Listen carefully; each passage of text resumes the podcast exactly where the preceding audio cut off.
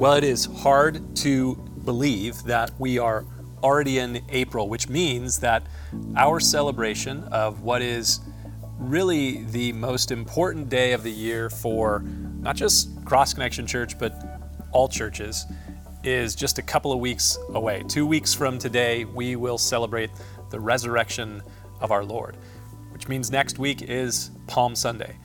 And this really is an important time of the year for Christians. And because we are just about to celebrate Palm Sunday and then Resurrection Sunday, we are going to slightly pivot, if you will, and adjust our schedule of study in the scriptures here at Cross Connection Church. We have been doing a study together in the book of Deuteronomy for quite a long period of time. In fact, before everything started two years ago with COVID, we had started the book of Deuteronomy. Then we deviated away from it. We've come back to it. We've gone away from it. We've come back to it. We've been back in Deuteronomy for about the last eight weeks or so, and we're going to take another detour out of the book of Deuteronomy for a little while. So, our studies in Deuteronomy, they are not complete, but over the next several weeks and actually through much of the summer, we are going to pivot a little bit. So I wanted to take just a moment and preview with you where we are going as a church in the scriptures. Next week, of course, is Palm Sunday, and we will be in the book of Deuteronomy because Deuteronomy chapter 16, right where we are at, is where Moses is reminding the children of Israel about the feasts that they were to observe annually as the children of the Lord. And being that the feasts of Israel, the first of the seven feasts of Israel, is Passover, which follows right after Palm Sunday, going into resurrection, into Easter, which is what Jesus celebrated with his disciples on the night before his crucifixion. Passover is coming up, so it fits with the passage in Deuteronomy chapter 16. So next week, we're going to be talking a little bit about Passover. And as a church next week, we will be on Palm Sunday partaking of communion. And if you watch with us online, you can partake of communion with us on Palm Sunday as well. So if you don't have the elements for communion, the bread and the cup, you could even come down here to the church during regular business hours and the week leading up to Palm Sunday, and we will make some of those things available to you if you want to partake at home on Palm Sunday. Or just, you know, pick up some bread at the store and some grape juice, and you can partake with us as we remember the Lord's Supper together on Palm Sunday, which is what Jesus commissioned or commanded his disciples to do. He told them to do that, and we continue to do that as a church as well. So, Next Sunday, we're going to be talking about Palm Sunday. We're going to talk about Passover. We're going to partake of communion together. After that, of course, we're going to celebrate the resurrection on Resurrection Sunday. Most commonly, we call it Easter Sunday, but we like to call it Resurrection Sunday here at the church. Special message from the Gospels talking about the resurrection of Jesus Christ. And then following that, we are going to take four weeks here at Cross Connection Church and do a special series outside of the book of Deuteronomy and that series, I'm going to call it Unmasking Jesus. Uh, we are in a time period where we've come out of masking. Thank God there's no mask mandates continuing on.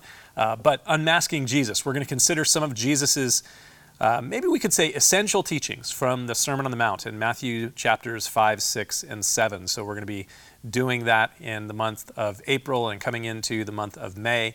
And then that's going to bring us into the summertime here at Cross Connection Church, which sometimes during the summer we do some special messages through the summer. And this summer we're going to do that. We're going to go through the Old Testament book of Nehemiah together here on Sunday mornings. We went through the Old Testament book of Esther last year uh, during the summer. So this year we're going to be in Nehemiah. So, like I said, we have a little bit of a detour coming. We're not leaving the book of Deuteronomy for good just for the spring and the summer season to go through some other passages of Scripture. Now, that means that today we are supposed to be in Deuteronomy chapter 15. That's where we left off last week. But there's something in the news this last week that caught my attention, and really it seems to have caught, or maybe we could even say completely absorbed, the attention of a lot of people. And as this news story seemed to just take over the news cycle in our country this last week, I felt like there was something in the scriptures connected to this situation in the news. And not only is it just in the scriptures, but it's connected to the book of Deuteronomy and it's connected to the Sermon on the Mount, where we're going to be in a few weeks after resurrection, after Sunday. So that provides us with a bit of a teachable moment, this news story that's going on in our culture. So I thought because of that, I wanted to shift gears just a little bit. I don't know about you, but I think that we are living in crazy times, strange times that we have been going through. We are coming out of two years of the chaos and the weirdness with COVID. Our economy is in a rather strange place. You could even say it seems like it's in a bit of a precarious situation. The stock market appears to be doing pretty good at this moment. The housing market is insanely hot in our country. Seems like it's going off like crazy. If you're a buyer, you're in a pretty difficult pinch right now. If you're a seller, you're pretty excited because you're getting top market value for your home, selling very quickly. At the moment, interest rates are still relatively low to where they have historically been over the last, you know, 30 years or so. The construction industry, we have a number of people who are a part of our church who are involved in the construction industry, contractors and all kinds of different companies. The construction industry seems to be cranking and many people are having a hard time finding workers to fulfill the work that they have before them. And yet at the same time, we have supply chain issues, supply chain insanity, we might say. We have computer chip shortages, which has made it difficult to get all kinds of different things, including cars. You know, I was driving the other day, uh, had to go over to the hospital here in town, and I drove through the Escondido Auto Park, and it was like there were hardly any cars on the lots there for all the different companies, which is amazing to see. And that has to do, I guess, with the chip shortages. We have sky high inflation, $6 a gallon or more gasoline, which is incredibly difficult for a lot of people. And that's going to have some major downstream effects for our culture and for everything that you buy in the coming weeks and months. And really, the crazy thing is to consider that most of the time in the summer, that's when gas goes higher. So who knows what it will be like when we get into July and August. Then you add to the economic kind of dislocation of our culture. We all have been watching what has happened over the last month, a little more than a month. The Russian military, under the command of Vladimir Putin, they invaded Ukraine on February 24th. The Chinese continue to flirt with Taiwan and also advance their, their moves of their navy in the South, South China Sea. Issues in the Middle East are pretty tense. Things are crazy. They are absolutely crazy. So crazy that I find myself every morning waking up and looking at the latest news, wondering what is the next crazy thing that will happen. Uh, maybe you're like that as well. It's like I wake up in the morning, just starting to get my day going. I'll look at my cell phone, and a lot of times I'll just open up Twitter, which is what I'll look at for news. A lot of times, just scroll through really quick and just see like what's going on in the world. And it's almost like I'm always waiting for the next shoe to drop, just waiting for the next crazy story to happen. So imagine my surprise when I woke up Monday morning and I found that the biggest story in the news coming into a new week, it had nothing to do with President Biden's trip to Europe. It had nothing to do with Ukraine. It didn't have anything to do with China or COVID or even the economy. No, the news story that dominated the headlines this week had to do with comedian Chris Rock and the Academy Award winner Will Smith. We live in insanely crazy times. Virtually all week, the conversation that was in the news and in pop culture on social media, it has all swirled around Will Smith's response to Chris Rock's dumb joke made at the expense of Smith's wife at the Academy Awards. Now, by now, you have probably seen the clip, and perhaps you've seen the meme memes about the clip. Everybody is making memes about this whole thing. Now, for me, I can't even say that the last thing on my mind over the weekend was the Academy Awards because the Academy Awards didn't even cross my mind. So it's not even something that is on my radar at all. At this point in 2022, I'm somewhat surprised that the Academy Awards is even still a thing on primetime TV every single year. It's kind of weird to me that that's such a big deal. Apparently, it's a big deal. Some 15 million people or something tuned in to watch it. It's funny to me that the Academy Awards get the gets the views that it does. But I guess that it's still pretty popular among a certain demographic. Whatever the case, Chris Rock, comedian, made uh, what we might call an ill timed joke, which initially, if you've seen the clip, I saw the clip. I saw it on Monday morning when I was looking through Twitter and looking on social media. It was like, oh man, I don't even know what happened. But then it's like the clip was showing up all over the place. So he makes this joke. Will Smith is laughing at the joke until he sees his wife's reaction. And then Smith, he got up and he walked on stage and he smacked Chris Rock across the face. And then he proceeded to cuss Chris Rock out from his seat, which was broadcast around the world on national TV and around the world. Pretty crazy stuff. So the conversation throughout the week had to do with whether or not Smith was justified in what he did and if Chris Rock deserved the smackdown. If Smith should be prosecuted for what he do, did or if he should be punished by the academy. Like I said, we are living in pretty crazy, kind of weird times. I mean, with all of the things that are in the news right now, stuff in Ukraine and China and the economy and even in the Middle East, with all the crazy things that are going on, this is what dominated the headlines and the conversation in our country pretty much all week long. Virtually everyone by this time has something to say about this. Anchors and pundits on the news have weighed in. I think the White House even weighed in in some way on this actors, comedians, podcasters, everyone on social media, social media influencers, they've all weighed in. I'm sure you don't need my opinion for the whole thing. You know, are you really looking for what does Pastor Miles have to say about it? I'll just say I think it's all kinds of kind of crazy. It's kind of strange thing to see. We live in like clown world at this point in time. But wouldn't you know it that the Bible has something to say about things like what we saw in this event. And there were some things that immediately came to my mind when I saw the video clip and I saw all the conversation going on on the internet about this. Immediately, I had some, some things that were coming to my mind from the scriptures. The Bible has something to say about this. The Torah, the law, which we've been studying through as we're going through the book of Deuteronomy, the law, the law has something to say about this. Ancient rabbis have an opinion about this. And Jesus has something to say about this as well.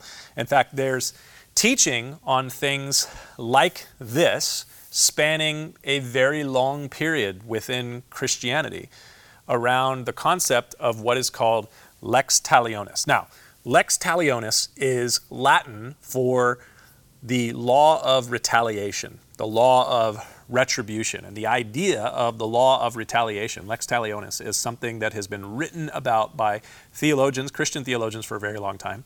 And it not only goes through 2,000 years of Christian history, but going back into Jewish history before that as well.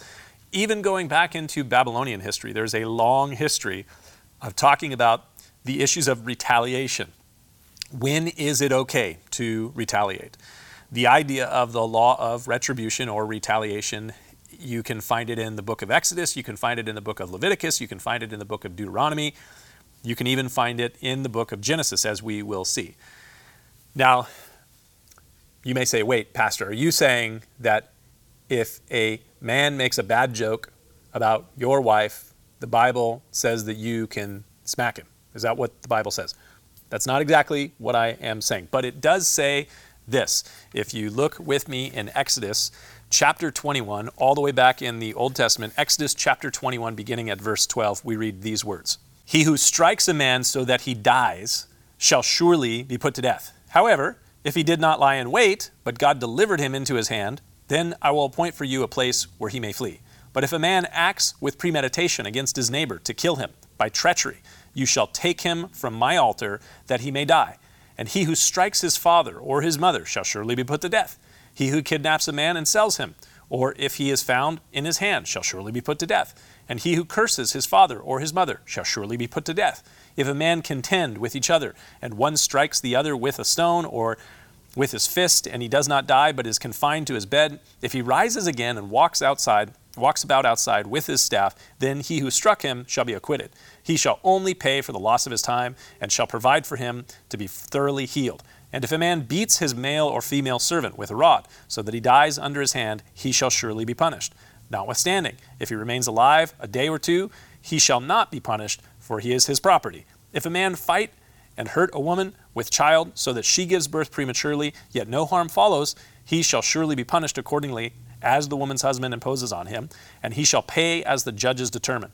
But if any harm follows, then you shall give life for life, eye for eye, tooth for tooth, hand for hand, foot for foot, burn for burn, wound for wound, stripe for stripe.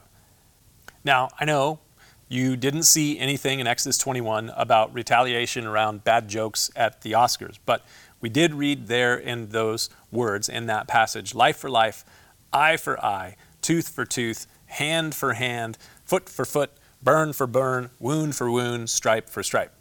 This is where the idea of lex talionis comes from, the idea of the law of retaliation. And we will see that this principle it comes up again. We've been going through the book of Deuteronomy. We're in Deuteronomy chapter 15 right now, but you know, we would eventually get to Deuteronomy chapter 19, where we read these words in Deuteronomy, Deuteronomy chapter 19, verse 21. Life shall be for life, eye for eye, tooth for tooth, hand for hand, foot for foot. So there are those words, again, exactly what we see in Exodus chapter 21. It is reminded, the children of Israel are reminded by Moses there in Deuteronomy chapter 19.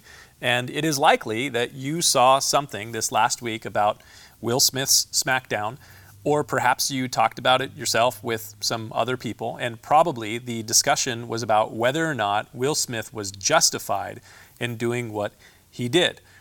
Though people wouldn't necessarily mention an eye for an eye and a tooth for a tooth, as we read here in this passage, or they probably have never even heard of the term lex talionis, what they were talking about is the right of retaliation or the law of retribution. When is retribution justified? That really is an important question. Seeing what is happening in Ukraine, we wonder about these things. When terrorist attacks happen in Israel, as they did this last week, the question of retaliation is brought up. After the terrorist attacks of 9 11, you know, over 20 years ago, this was an issue that people talked about. When is it justified to retaliate? What is the idea of a just war? When we are offended, or we are taken advantage of, we wonder about the response. How should we respond? What is the right response? What is the proper way to deal with it when I am offended or taken advantage of? When I am, someone comes and strikes me on the cheek, if you will. When am I allowed to retaliate and in what way can I bring about retribution in that situation. Issues of retaliation and retribution are as old as human civilization and as old as human writing. We see these things going back for millennia. In fact, all the way back in the very early pages of Scripture, the very first book of the Bible is the book of Genesis. All the way back in the book of Genesis, we are presented with the question of retribution and retaliation in the story of Cain and Abel in Genesis chapter 4 after Cain killed his brother Abel, you can go read the story in the opening chapters of the Bible, in the opening verses of Genesis chapter 4. After Cain kills his brother Abel and God sends Cain away, and he sends him out to be a fugitive, wandering around on the earth.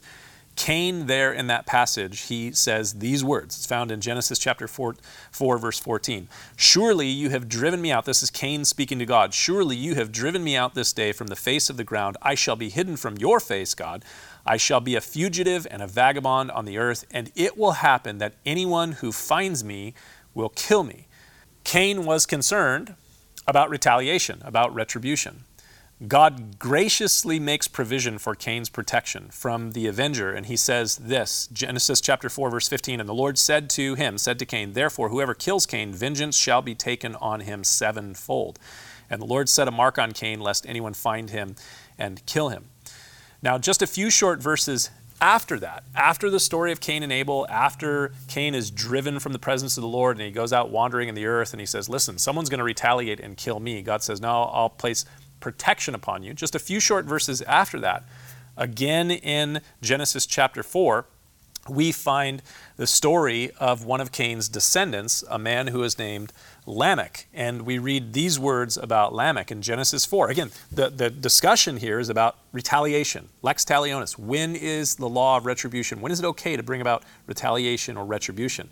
All of this is happening in the very opening verses of the Bible. Genesis chapter 4 with Cain, And then with Cain's descendant, with Lamech, Genesis 4, verse 19, we read these words Then Lamech took for himself two wives. The name of one was Adah, and the name of the second was Zillah. Skip down to verse 23. Then Lamech said to his wives, Adah and Zillah, hear my voice. Wives of Lamech, listen to my speech. For I have killed a man for wounding me, even a young man for hurting me. If Cain shall be avenged sevenfold, then Lamech seventy sevenfold. Now, it is worth considering, as I alluded to just a moment ago, these stories are among the oldest in human literature. And in these very old documents, we are presented with the issue of retribution and retaliation. Going all the way back thousands and thousands of years, people have been thinking about retaliation and retribution. Now, notice Lamech in this passage. He says, I have killed a man for wounding me. Someone hit Lamech, maybe smacked him, and instead of Lamech just slapping him back, he struck back and he killed him. It seems like the punishment in that situation, it didn't fit the crime. This is the kind of justice that we are presented with in ancient times, what we would call unequal justice. You see this a lot in ancient writings where there is unequal justice. This is a fallen world that we live in after the fall that's described in Genesis chapter 3, we live in a fallen world. And so, in a fallen world, there is unequal justice. There's a lot of complaints in our culture about unequal justice. We want things to be just and fair and equal when there is a punishment. But under unequal justice, like with what we see there with Lamech in Genesis chapter 4, if you push me, I don't push you back, I punch you. And if you make a joke about me, then I I smack you. And then into this world of unequal justice, God gives the first limiting principle. So this was the ancient kind of mindset. Lamech says, hey, you, you punch me or you hit me or you hurt me, I kill you. Unequal justice. God speaks into this. And he speaks into this with a limiting principle about justice. There needs to be some sort of limiting principle. And so God gives us the first limiting principle in His Word, in His law, after the flood story. In Genesis chapter 6 through 9, we have the story of Noah and the flood. And after the end of the flood in Genesis chapter 9, here God gives a limiting principle as it relates to justice for punishment. Genesis chapter 9, verse 5, it says, Surely for your lifeblood I will demand a reckoning. God is speaking. From the hand of every beast I will require it, and from the hand of man. From the hand of every man's brother I will require the life of a man. Whoever, verse 6, whoever sheds man's blood, by man his blood shall be shed, for in the image of God he made man. Now, later, this principle is expanded under the law. In the book of Exodus, in the book of Deuteronomy, in the book of Leviticus, it is expanded under the law for, to the eye for an eye principle that we read of in Exodus 21 and in Deuteronomy chapter 19, as well as in Leviticus chapter 24. We read this in Leviticus 24, verse 17 Whoever kills any man shall surely be put to death. Now, listen, this is an important truth. Retaliation and retribution are about as old as human civilization, according to the Bible. And in some instances, retribution is righteous. Let me say that again. In some instances, retribution or retaliation is righteous or right.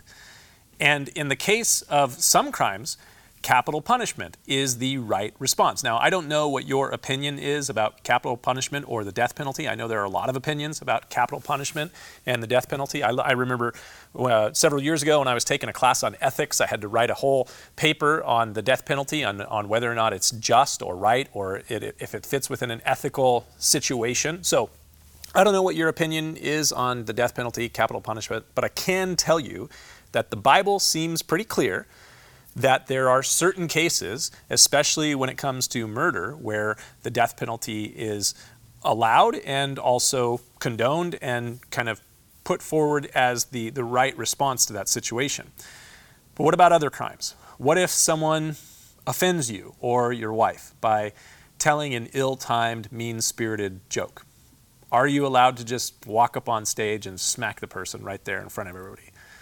Moses says in Exodus chapter 21, verse 23, You shall give life for life, eye for eye, tooth for tooth, hand for hand, foot for foot, burn for burn, wound for wound, stripe for stripe. How should we read and understand these words from the law, from Exodus 21 or Leviticus 24 or Deuteronomy chapter 19? How should we read this teaching in 2022? Because we're not living in the time of Moses or the children of Israel when they first came into the promised land. We're living in a hyper modern Western culture in 2022. How should we read and understand this? Well, as I have said many times over the last several weeks as we've been going through Deuteronomy in the law, the Torah, when considering the teaching of the law of God, we need to look at the principle and the spirit of the law and not at the letter of the law. This isn't a command that if someone pokes your eye out, then you instantly poke their eye out. Or if someone knocks your tooth out, that you instantly knock their tooth out. Rather, when we read these words, eye for eye, tooth for tooth, wound for wound, and so forth, we need to recognize that the rules on retaliation, an eye for an eye and a tooth for tooth, the rules on retaliation are a limitation and not a prescription.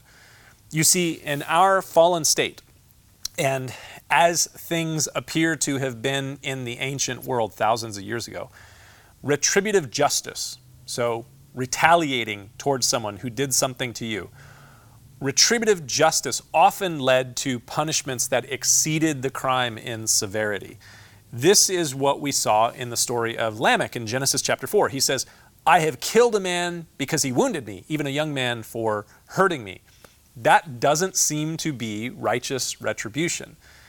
It's like, you know, this guy punched me and I killed him. So that's not a justified right response. I don't think that that is the just and right response in that situation. I've killed a man for wounding me. So when God says an eye for an eye and a tooth for a tooth, he is teaching his people that within his kingdom, under his rule, the punishment should fit the crime. Let me say that again. God is teaching that a punishment should fit the crime. This is a limitation, not a prescription.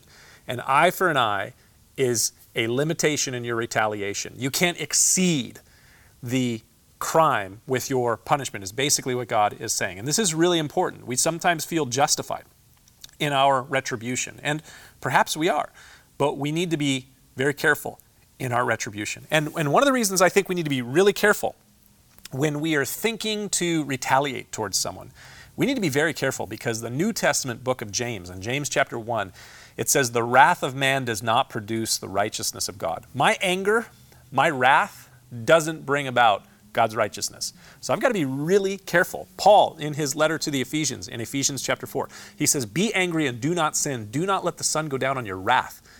Now, there is a way where you can be angry and not sin, but it's a very fine line.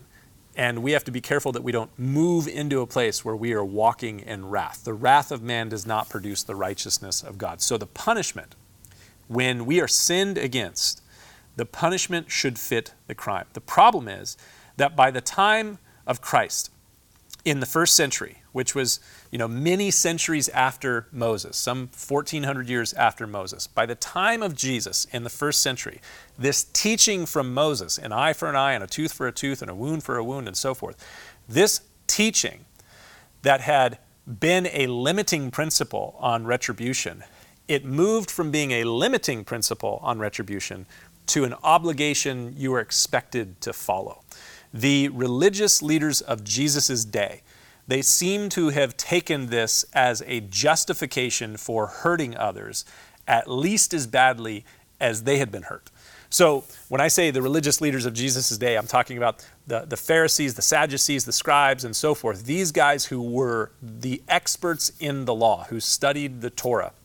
They had moved this from being uh, something that was not exactly a good thing. That's eye for an eye teaching. Uh, one commentator says that they had converted the principle of justice into a rule for everyday life. And then another commentator on this passage, he, he explained this that in Jesus' day, the religious leaders had taken this to mean that every man should likewise retaliate in kind and should in every case insist on his full rights. Now, it's interesting, those words in kind, because those kind of words can get you into trouble, as President Biden learned when he was speaking in Poland uh, just about a week or so ago. The application of this limiting principle in the law by the time of Christ had been stretched well beyond the heart and the spirit of the law. The same law which also taught these words in Leviticus chapter 19, verse 18 You shall not take vengeance, nor bear any grudge against the children of your people, but you shall love your neighbor as yourself. I am the Lord. So we have to put these two principles together. Eye for an eye, tooth for a tooth, wound for a wound, and so forth, has to fit with you shall not take vengeance, nor bear any grudge, but you shall love your neighbor as yourself. So, we have this command spoken by Moses to the children of Israel, written in the law in Exodus, Leviticus, and Deuteronomy, just as they're getting ready to come into the promised land. You fast forward nearly a millennia and a half, 1400 years from the time of Moses to the time of Christ, and the people had taken this to be like, you have to push for your rights. Anytime anybody says or does anything that offends you, you got to stand up for yourself, It was kind of the mindset. Therefore, we read something from Jesus in the Sermon on the Mount on this very same idea. In Matthew chapter 5, we read this in verse 38. Jesus says to the disciples that were listening to him, You have heard that it was said, an eye for an eye and a tooth for a tooth, straight out of the law. You've heard in Deuteronomy, you've heard in Exodus, an eye for an eye and a tooth for a tooth. But I tell you, not to resist an evil person, but whoever slaps you on the right cheek, turn the other to him also. Could we find a more applicable passage from Jesus at this week after all of the news cycle that's happened after the Academy Awards last Sunday night? If someone slaps you on the cheek, turn him the other also. Fascinating things. In some instances, retaliation might be right you may be able to justify your actions by the teaching of the Scripture. Deuteronomy chapter 19, Exodus 21, Leviticus 24 says an eye for an eye. There needs to be retaliation, retribution. There can be retaliation, retribution. So you might be able to justify from the Scriptures your actions in taking into your hand justice to retaliate. You have heard that it has been said. You have to insist upon your full rights You've heard that it has been said, you have to stand up for yourself. You have heard that it has been said, an eye for an eye, and a tooth for a tooth, and a hand for a hand, or a foot for a foot, a burn for burn, wound for wound, stripe for stripe. But Jesus says, do not retaliate. Whoever slaps you on the right cheek, turn to him the other also. Now, I don't know what your thoughts are about Chris Rock and Will Smith. But I do have to say, and I'm not like a huge fan, I'm not a huge follower, but Chris Rock, he may have exercised more restraint in that situation last Sunday night than maybe I would have, or maybe you would have. You may have the right to retaliate, but your retaliation may not be righteous. Let me say that again. You may have the right to retaliate. Bible says eye for an eye, tooth for a tooth, but your retaliation may not be righteous. My aim ought not to be my own rights, but to be righteous. That's what I, I want to be. In fact, in the passage there in Matthew chapter 5, just before Jesus says, You've heard that it has been said of those of old time, eye for an eye, a tooth for a tooth, but I say to you, do not resist evil. There in that very same passage, he says, Your righteousness needs to exceed that of the scribes and the Pharisees. The scribes and the Pharisees were saying, You got to stand up for your own rights and you got to retaliate if someone does something to you. Jesus says your righteousness needs to exceed that of the scribes and the Pharisees. So, my aim is not my full rights, my own rights, but it is to be righteous and to follow the way of Christ. And what is the way of Christ? Well, the apostle Peter he talks about the way of Christ in his first letter, 1 Peter chapter 2. He says this. Jesus when he was reviled did not revile in return.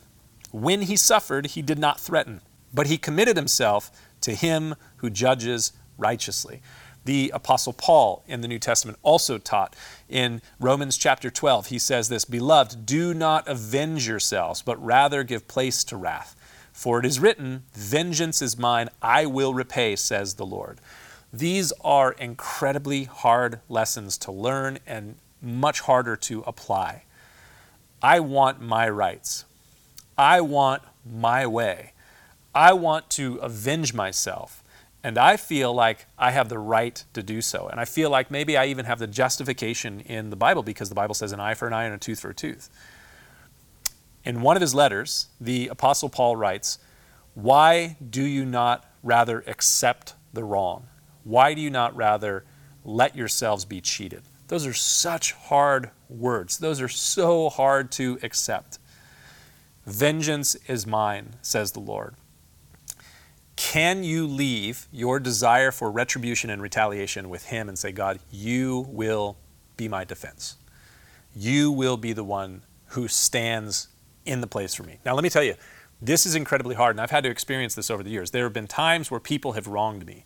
There have been times where people have spoken behind my back. There have been times where people have done things against me in ministry that are rather public. And I have felt in me the desire to try to retaliate, and I felt justified in my retaliation. And so many times in those instances, I have sensed this still small voice of the Lord saying, Vengeance is mine, Miles. I will repay. And I have to leave it in the hands of the Lord. And it's so hard to do it. It is hard to leave that with God and to take the wrong, as Paul says there in Corinthians. So, with that, I want to bring you back to the passage that we actually are supposed to be in today in Deuteronomy chapter 15. And I want to look at what Moses says here and see if we can't apply what Moses says in Deuteronomy chapter 15 to this idea of what we're seeing in the book of Deuteronomy, but also in the Sermon on the Mount from Jesus. Deuteronomy 15, verse 15 says, You shall remember that you were a slave in the land of Egypt, and the Lord your God redeemed you. Therefore, I command you this thing today. What does this have to do with retaliation and retribution? Maybe not so much in the context of what Moses is saying in Deuteronomy chapter 15, verse 15 but it might be more than you think. So let me bring it home in this way by saying, you should remember how the Lord has dealt with you and what he did for you. Just as we see there, you shall remember that you were slaves in the land of Egypt, and remember how you were treated, and remember what you went through. In the same way, I need to remember, you need to remember, what I have been like in the past, and how the Lord has dealt with me, what he did for me. Well, what did he do for me? Well, I was dead in my trespasses and sins. I was guilty of iniquity, transgression, and sin. I was deserving of all of God's wrath and all of God's retribution. And God had every reason to throw the book at me, if you will, and would have been completely righteous in pouring out his wrath. But Ephesians 2, verse 4, Paul says, But God, who is rich in mercy because of his great love with which he loved us, even when we were dead in trespasses and sins, he made us alive together with Christ. By grace you have been saved, and he raised us up together and made us sit together in heavenly places in Christ Jesus, that in the ages to come he might show the exceeding riches of his grace and his kindness towards us in Christ Jesus. I am guilty of all kinds of sin. You are guilty of all kinds of sin. We are justly in the place of wrath, and yet God has given us mercy and grace. I think the greatest picture of this found in the Gospels is found in the Gospel of John, chapter 8, where we read about a woman that was brought to Jesus who had been caught in adultery. And uh, of course, the law says that if you are guilty of adultery, you should be put to death. Now, we'll overlook the fact that the guy who was obviously involved in the adultery was not brought to Jesus, but just the woman. She is brought to Jesus. She's been caught in adultery. And we read this in John chapter 8, verse 3. Then the scribes and the Pharisees brought to him a woman caught in adultery. And when they had set her in his midst, they said to him, Teacher, this woman was caught in adultery in the very act. Now Moses in the law commanded us that such should be stoned. But what do you say? In this instance, the law was pretty clear. You have heard that it has been said of old time in the law, the punishment for adultery is to be put to death. That's, that's the punishment for adultery. So, Jesus, what do you say? What's your word? Now, they're trying to catch Jesus here, but we read this in John 8, verse 6. This they said, testing him, that they might have something of which to accuse him. But Jesus stooped down and he wrote on the ground with his finger. He didn't even respond to their immediate question, as though he did not hear. So when they continued asking him, he raised himself up and said, He who is without sin among you, let him throw the first stone. And again he stooped down and he wrote on the ground. Then those who heard it, being convicted by their conscience, went out one by one, beginning with the oldest, even to the last. And Jesus was left alone, and the woman standing in the midst. And Jesus had raised himself up. When he had raised himself up, he saw no one but the woman. And he said to her, Woman, where are your accusers? Has no one condemned you? And she said, No one, Lord. And Jesus said to her, Neither do I condemn you. Go and sin no more. Now, Jesus didn't actually break the law in this passage. He didn't come to destroy the law, he came to fulfill the law, every point of the law. And he teaches us an important truth in this response to this woman, an important truth about the blessing of mercy. And this is a key and critical point. The way of Christ is the way of mercy. He who knew no sin, became sin for us, so that we might receive the righteousness of God imputed and imparted to us in Christ Jesus. That is the good news of the gospel. So, back to the question that I asked earlier Was Will Smith justified in smacking Chris Rock? Was Chris Rock deserving of a smackdown for his offensive joke? Should Will Smith be prosecuted? Should he lose his Oscar?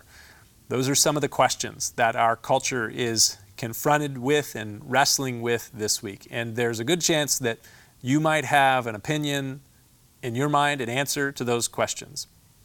Is retribution okay? When is retaliation justified? What measure of retaliation is allowed?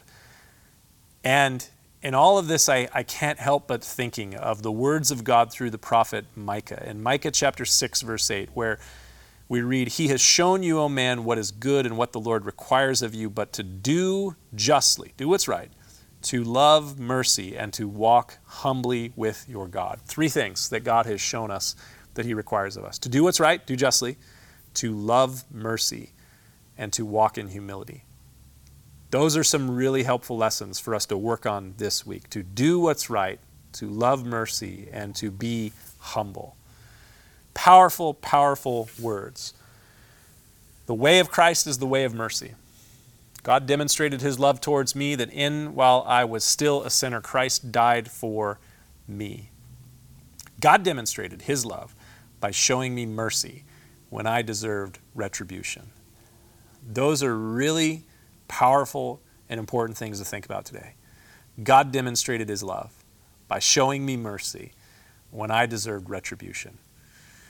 Maybe I don't have the perfect answer for the questions of how should Will Smith have responded in that situation? Was Chris Rock in the wrong? Did he deserve all this? I don't know anything about that. It's, well, I got my opinions. But I do know this you and I are guilty of far worse than that before a holy God. And God demonstrated his love by showing me his mercy when I deserved retribution. And that's really good news. Good news that I hope that you know I hope you have experienced the love and the mercy of God and received the, the gospel of Jesus Christ. And if you have, then you make sure that you're a conduit of the same love and mercy to others. That's what God wants from us today. He has shown you, O oh man, what is good, what the Lord requires of you, but to do justly, to love mercy, to walk in humility. Father God, I pray that you'd help us do that this week. Help us to be those who don't don't love justice. Sometimes we see someone screw up, mess up, fall down, and we think like, oh, now they're going to get it, and so we kind of root for justice. But Lord, you want us to be merciful. I thank you, Lord, that you have been merciful with me, and I pray that you'd help me to walk out what is right and to be merciful to others this week. For I ask this in your name. Amen.